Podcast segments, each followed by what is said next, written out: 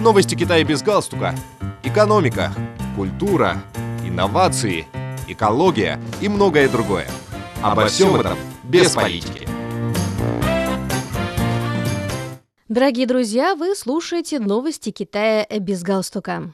В Китае недавно завершилось проведение первого общенационального исследования для оценки рисков стихийных бедствий, в рамках которого были озвучены преимущественно скрытые риски стихийных бедствий на всей территории страны. Об этом на пресс-конференции сообщил глава секретариата Государственного комитета по уменьшению потерь от стихийных бедствий Джен Го Гуан.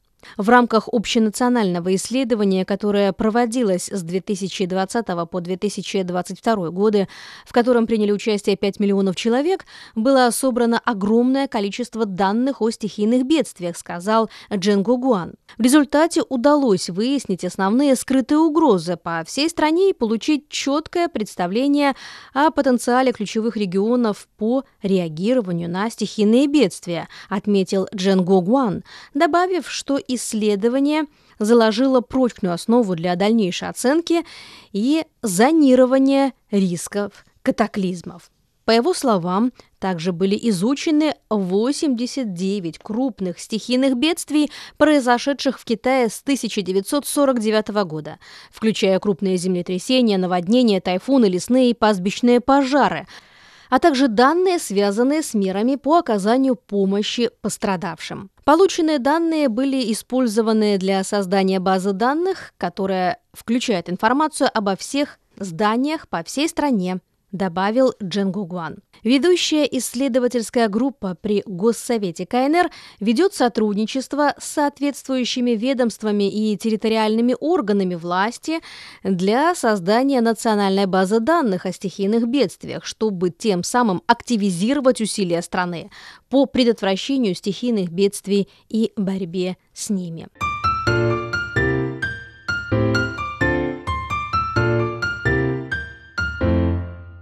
Китайские исследователи обнаружили 163 новых вида трав в ходе четвертой общенациональной переписи ресурсов лекарственных средств традиционной китайской медицины, сообщили на мероприятии, посвященном научным обменам, которое прошло в Пекине в феврале.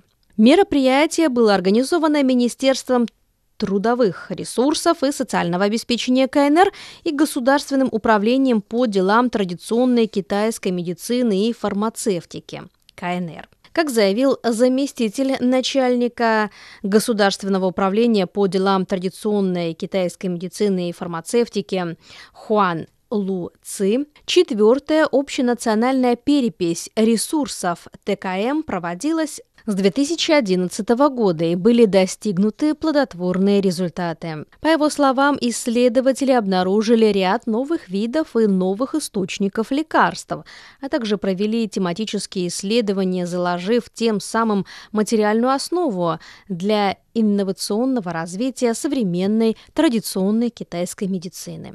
Перепись также помогает сформировать систему динамического мониторинга ресурсов традиционной китайской медицины и способствует созданию баз по разведению семян и банков ресурсов зародышей плазмы для лекарственных средств традиционной китайской медицины, добавил Хуан Луци.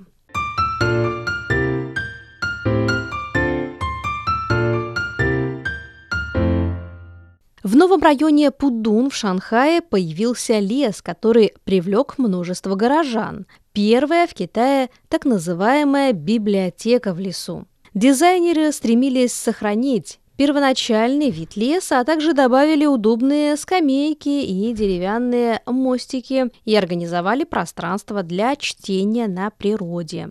Библиотека в лесу занимает площадь более 20 тысяч квадратных метров. Рядом есть станция метро, а входы в парковую зону соединены с основными окружающими дорогами и тротуарами, что позволяет посетителям в любое время с удобством добраться до места назначения и попасть на территорию такой необычной библиотеки. Все больше публичных библиотек в Шанхае строятся в парках или вокруг них, что не только значительно улучшает условия для чтения, но и помогает популяризировать чтение среди всего населения, а также культивировать гуманистический оттенок естественного экологического пространства.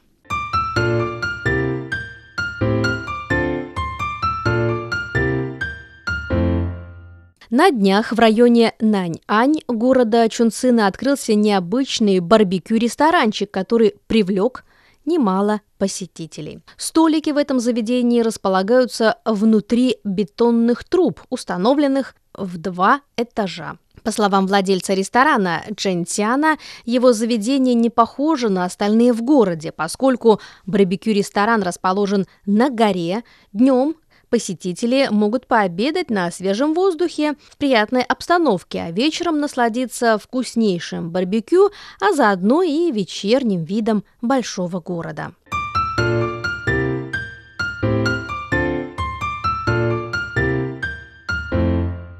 Дорогие друзья, вы слушали новости Китая без галстука. Благодарю за внимание.